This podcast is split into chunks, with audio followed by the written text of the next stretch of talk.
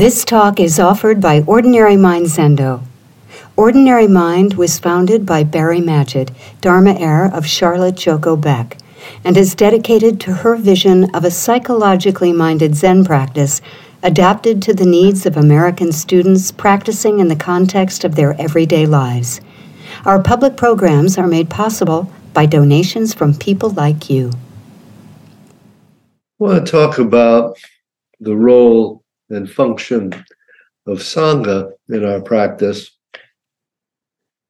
But I want to begin by uh, taking a little detour uh, through Aristotle.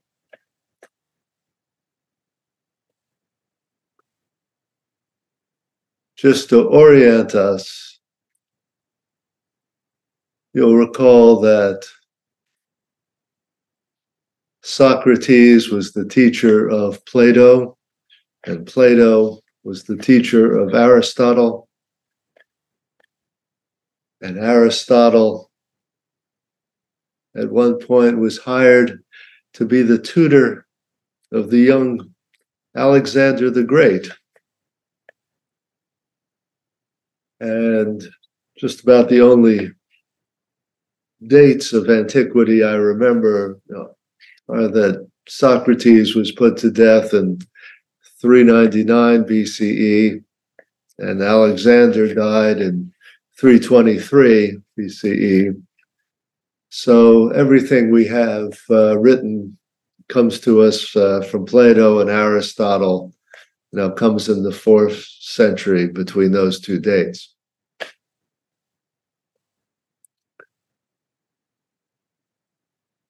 It's interesting that Socrates, who we know was a genuine historical figure from a number of sources, wrote nothing himself. But Plato, his student, left behind a great volume of uh, dialogues that purported to be the teaching of uh, Socrates. Yet it's almost impossible to untangle what Socrates himself might have actually taught from the way Plato put his own developing philosophy into the mouth of his uh, teacher when he started composing these dialogues. Uh, and you know, he was writing, he was present, you know, at the time of his teacher's death and began writing all these dialogues uh, right thereafter. And yet, we still, you know, scholars are still trying to sort out what was Socrates and what was Plato. And if we think of the parallel with the Buddha, uh, we see this phenomenon of generations of teachers uh, constructing an elaborate system of teachings and putting it all into the mouth of the Buddha. And we really have no idea uh, what he said or what was constructed in the hundreds of years following that uh, went to make up the, the Pali Canon.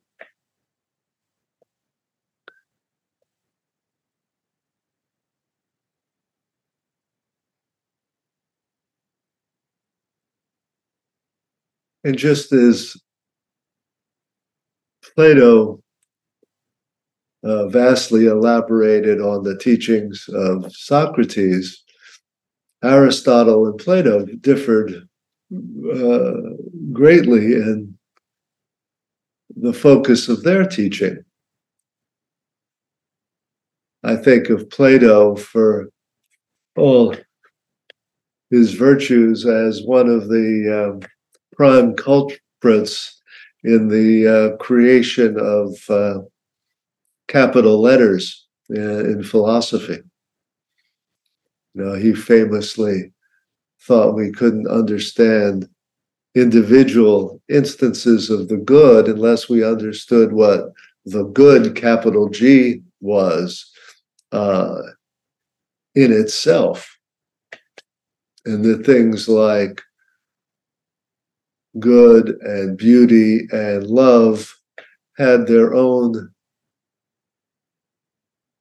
uh, separate intrinsic existence. He called them forms. And they didn't just exist as um, descriptions of particular things, but had this, these abstractions themselves had a independent reality. Uh, in a way, the kind of reality we might ascribe to God, except he added an O and called it the good. Aristotle, his student, took exactly the opposite course and is known as sort of the great empiricist. He was a, a naturalist, a scientist. He wanted to know how all sorts of particular things worked. Very, very down to earth guy. And he wrote encyclopedically about all sorts of subjects from natural history to physics to philosophy to ethics. All these were one field to him.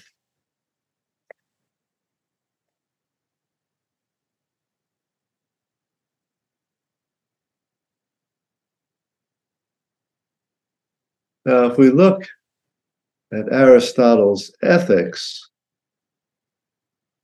he begins in an interesting way by saying everything that exists exists with some end in mind, some goal, a telos.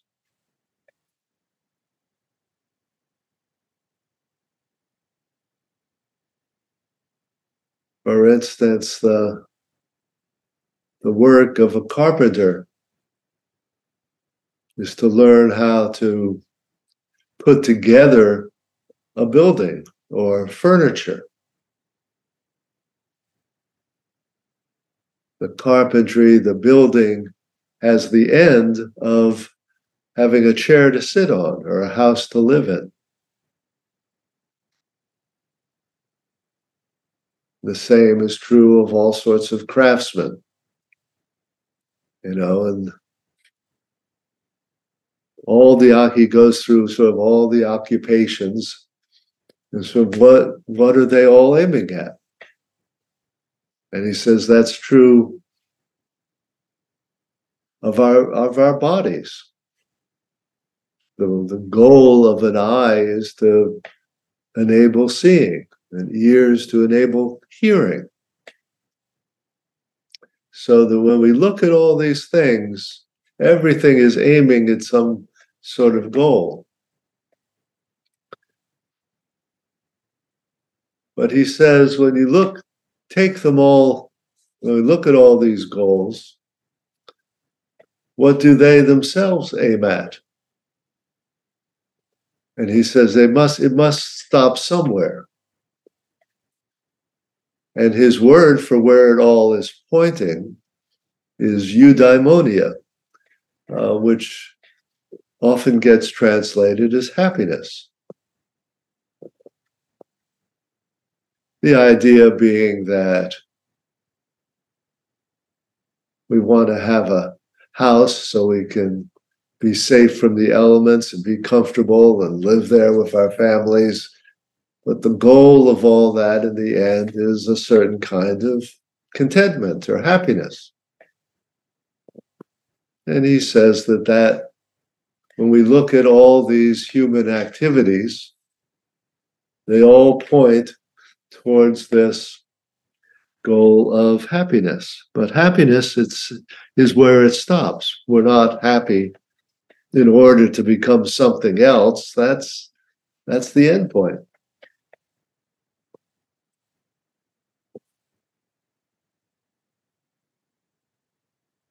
But this is a uh, book on ethics. And so he's got to say, well, what is the relationship between what we think of as virtues and being good and becoming happy?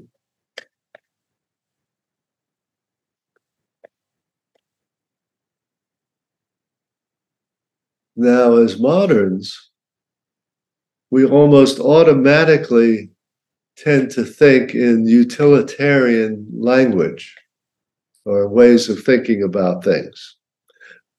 Uh, in other words, we think about a means to an end. And so when we hear that he's trying to relate ethics or the virtues to a final goal of happiness, we we're, we're inclined to think that, oh, if we act virtual, virtuously, this will lead us to a happy life, that it'll be an efficient, productive way to get to happiness. Right? And this treats happiness as something external to our virtues and to ourselves that we're trying to reach or trying to bring about. But Aristotle actually says something very different and, uh, in a way, quite radical.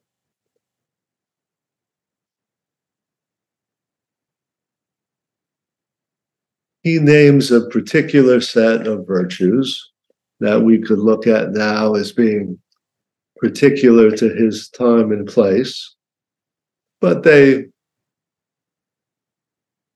they're things like justice and courage and moderation and prudence.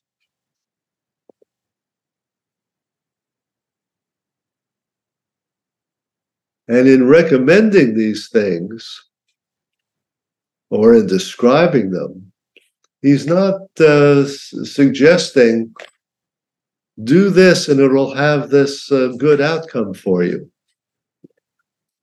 And he's not suggesting that, well, try courage, you know, see how it works for you.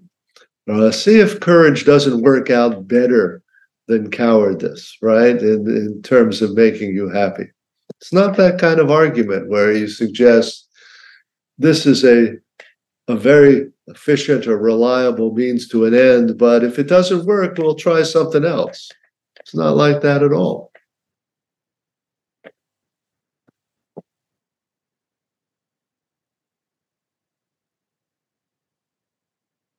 For him, the virtues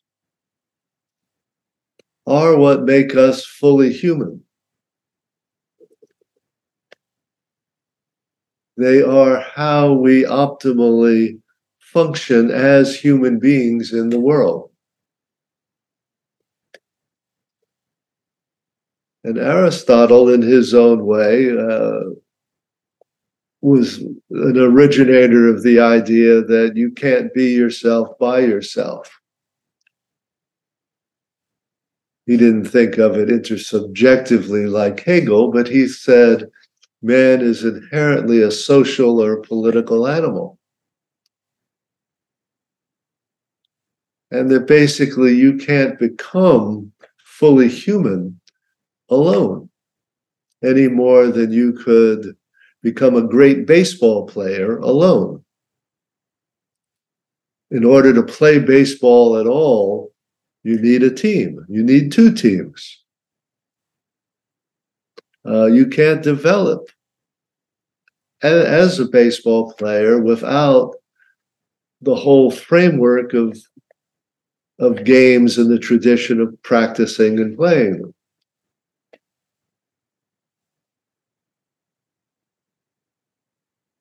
And for Aristotle, the virtues are like the exercise of all the different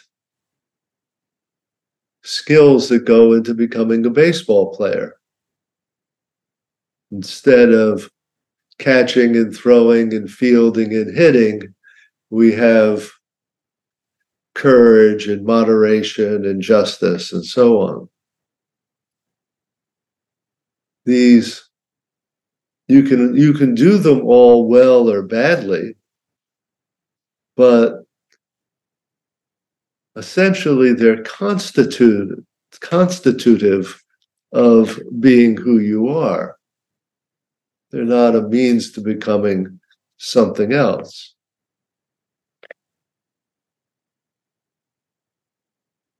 In other words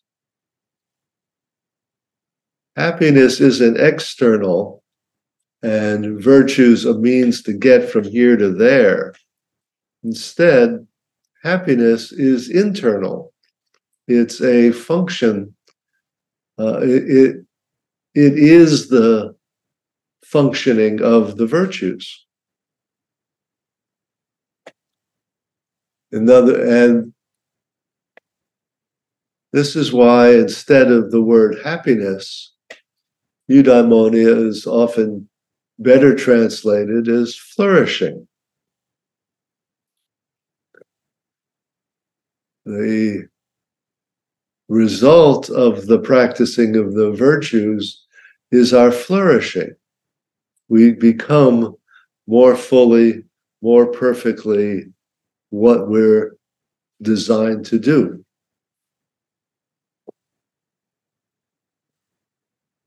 So, this is why I was uh, able to write uh, about ending the pursuit of happiness.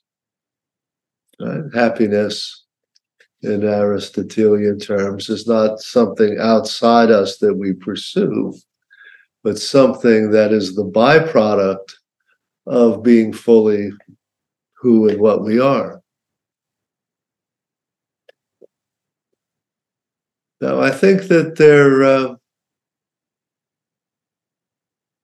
actually many parallels in that to what we're familiar with uh, in Dogen when he talks about the identity of practice and enlightenment. In Dogen, we hear over and over again that Zazen is not a means to an end. It's not something we do in order to bring about this experience of enlightenment. Instead, that Zazen is the performance or enactment of enlightenment. Or we could say, in Aristotle's terms, Zazen is a kind of virtue that when we exercise it, we are being most fully and optimally ourselves.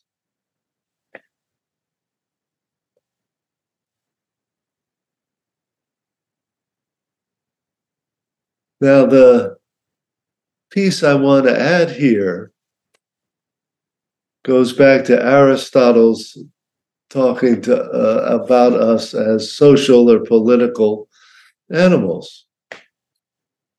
For Aristotle, you needed a polis, a city, and a community in order to learn and practice the virtues. You needed to have around you not only examples of the virtues to model, but you needed an arena in which to develop and practice them, the same way you need two teams of people in order to practice and play baseball. You could not become a fully developed, virtuous person all by yourself. And that, I think, is what we need to extend to when we think about Dogen's idea of the identity of practice and enlightenment. It's not something we can do by ourselves. We can fall into the trap of thinking that Zazen is a solitary activity and it's about our own personal enlightenment, our own personal flourishing or happiness. But we're also told that one of the basic truths of this world is interdependence and interconnection. And it would seem very strange to imagine we could practice and understand interdependence alone, right? Like baseball, like politics, it's something that manifests between us, among us, collectively.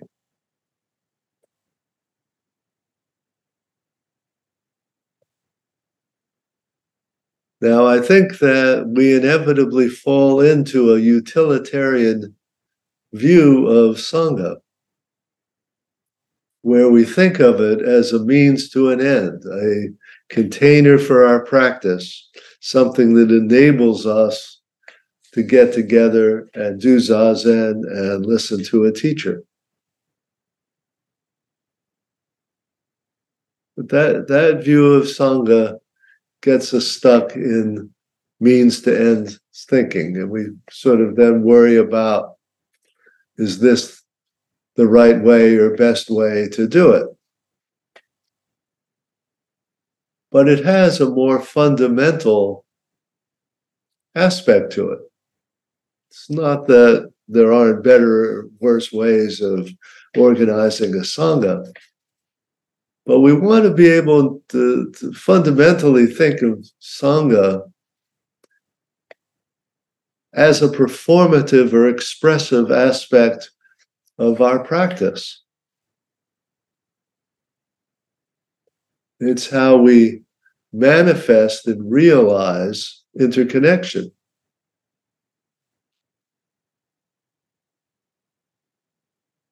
The same way that Zazen is the performance of enlightenment, Sangha is the performance of interconnection.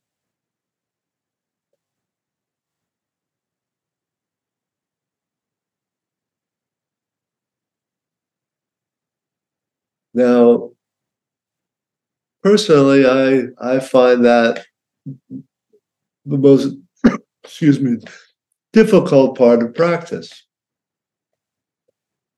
I don't think that I'm naturally a particularly gregarious or group oriented person. Most of my work I've always wanted to do one on one, not not in groups.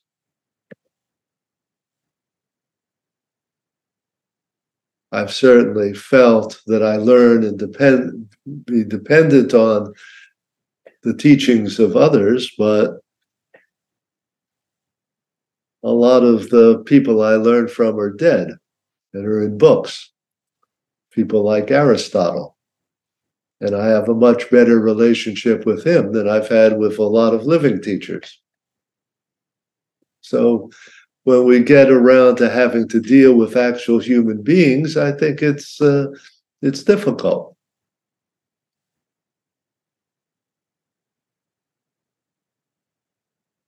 And I think that it's very easy to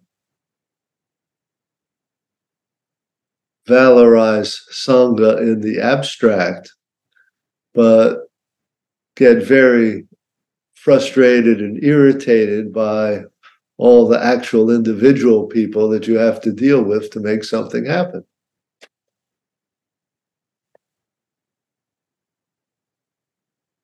But that is our practice as much as it's our practice to deal with all the frustrating and irritating things that come up within our own mind while we're sitting uh, on a cushion.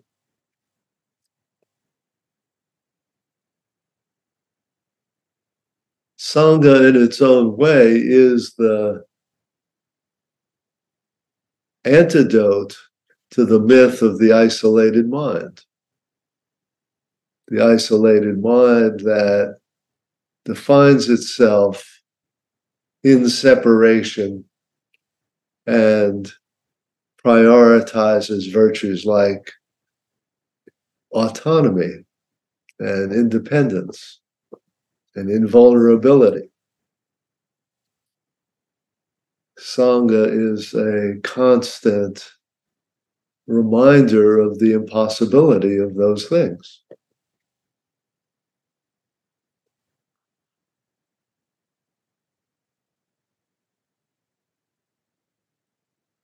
Now, because we are a lay Sangha in America, the form of Sangha is not given. We don't have the luxury of sort of you know, uh, simply taking what Dogen said of how to uh, run a monastery and replicate it. There are people who continue to try to do that very literally. More power to them. It's trying to recreate and maintain an old form of life. Our task is different and uh, fundamentally more difficult. We have to figure out what kind of community structure we're able to build and sustain such that it manifests our practice. That's our challenge. Let's see how we meet it.